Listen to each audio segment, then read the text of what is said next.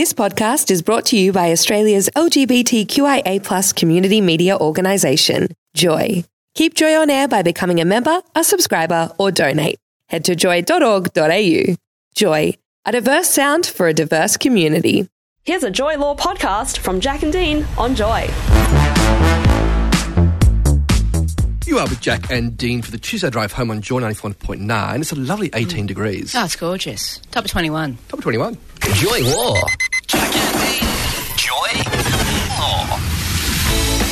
Right, it is time for Joy Law, the regular segment where we chat to the team from KHQ Lawyers about legal issues of interest or concern to the LGBTIQ plus community. Yes. And today, joining us live in the studio is Inez. Hello. The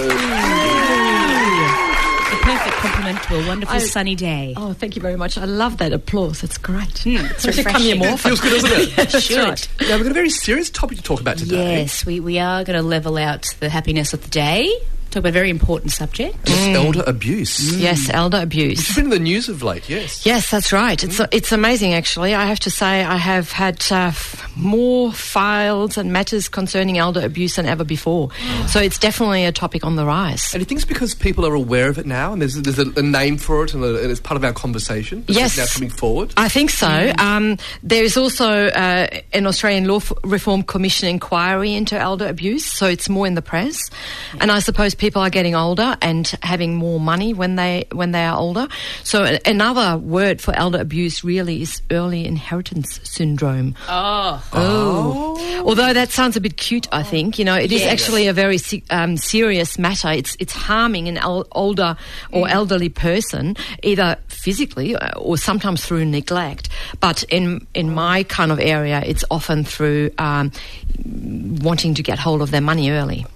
That's not good. So disorientating them as well with maybe signing something. Yeah, well, that's right. Signing them, or you know, saying, "Look, you know, come on, mum, I, I need, uh, or dad, or whatever, I need, um, I need the money now, really." And what you, you, you don't really need it anymore. You may be in a nursing home, or you know, so I- I'm inheriting it anyway further down the track. So Might why? give it to me You now, might as, yeah. yeah, exactly. And it doesn't matter that I've got a, you know, a brother and a sister, and and potentially a brother and sister far away who can't really see what I'm doing, um, and and so manipulating an older person to let go of their money earlier. Um, that is really what I'm dealing with most of the time. And with those sort of horrendous, isn't stories, is it normally other family members who become aware of the abuse, or is it the elderly person themselves that perhaps questions Yeah, whether? that's so difficult. Well, look, it's it's difficult with um, with older people, particularly when they're sort of a little bit in the twilight zone, where they are just about to lose them uh, capacity to remember things.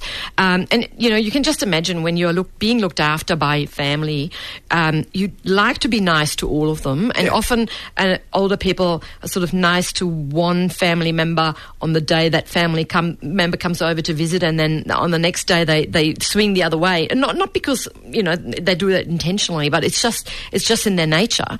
Um, and and so yes, very often it, it can happen that one perhaps one child in a family is a little bit more dominant, Yes. uh, and may perhaps also have closer contact to the elder uh, older person, and the other family member might be further away. well, there might be a primary really- carer as well. might be a primary carer. So there, there was a, a story in the press not too long ago. I think it was on the ABC website. A family in, in Western Australia where the son had the power of attorney for mum. Yeah. And uh, and he basically sold mum's house under power of attorney, and then he kept the money for himself. Uh, and the the grandchildren, actually, the next generation, got a bit. You know, they were like, "Oh, is this the right thing to do?"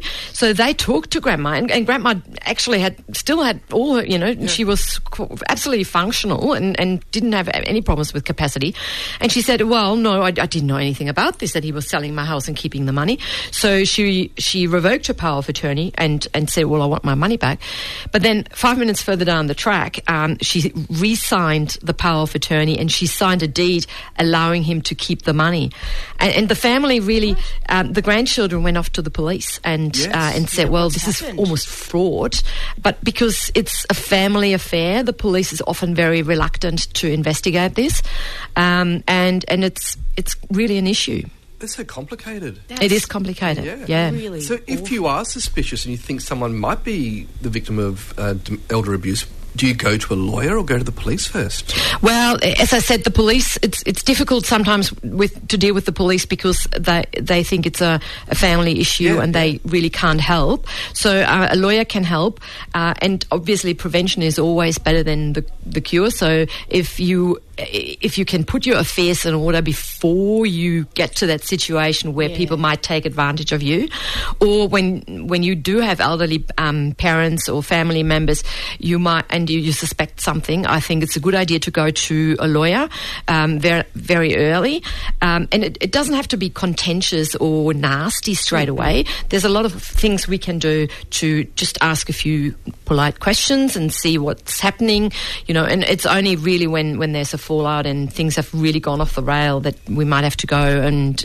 get the help of VCAT or uh, someone to mm. intervene and ask for compensation, for example. Yeah, I don't know how people can live with themselves doing that to someone else. Like it just, especially family member. Yeah, I don't know. It oh. seems to be this right of entitlement. You know that Yeah. these days yeah, it- it's this instant gratification thing. I suppose mm. we don't really are not. mm, I don't. I don't know whether it's a reflection of of our society that there's just not that nurturing element so much around anymore. Everyone wants their car straight away. Or I, I, when when I was uh, walking to your station today, there were I don't know what they were talking about on on the radio about uh, someone having six bathrooms in their house.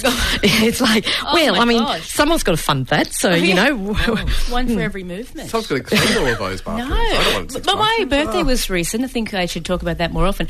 And Mum's always like, "What do you want?" And I've gone, "Mum, I don't need anything. You're giving birth to me. That's fine." yeah, yeah, And no. that made her angry, but I'm like, all right, I'll, I'll take the house. I'll become power of attorney. Well, and, and look, I think life. there's there's plenty of people. I, I, you know, from time to time, I have someone ring me up even before mum or dad have even passed away, and, and already concerned about their inheritance.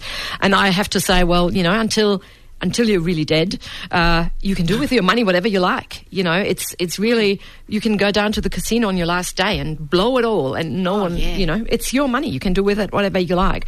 And um, and with elderly pe- people, that's right. With elderly people, really, um, they may need assistance. Uh, you know.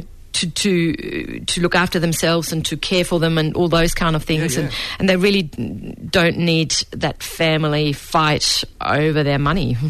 No, it's awful. That's right. and I know um, um, a friend of mine had elderly parents, and they got to an age where they wanted to travel a bit more, but because of their um physical condition, they needed to upgrade. They, they couldn't just sit in cattle class. They had to, you know, um, pay a little bit more money so they were comfortable, so they could travel the long haul. And they were sort of a little bit guilty about that. It's like when you're 80, I reckon you could. It's your money. Like just enjoy it while you That's can. right. But that's the funny thing, like, because you, you obviously you want to save so the future looks Yeah, good. exactly. And you can, but you don't want to get to eighty then travel the world as well. Yeah. Or you, you get to the, the end, or and then you've got all this money in the bank. You're like, oh, I should have thought that. I should have travelled. Yes, Maybe I should yes. have spent my life a little bit better. Well, that's right. And no money in the bank basically means there's nothing to fight over, and a you know probably a happier family. that's that's right. Isn't it? Living for the next generation. What's that about? Yeah. What's that about? that No. Yeah. you've got to look. I mean, some, some cultures they do that. Yeah. I think, yeah. but, I think it's more that sense of en- yeah, that's right. It's more this sense of entitlement of the next generation who thinks, mm. well, I, I am entitled to mum and dad's money.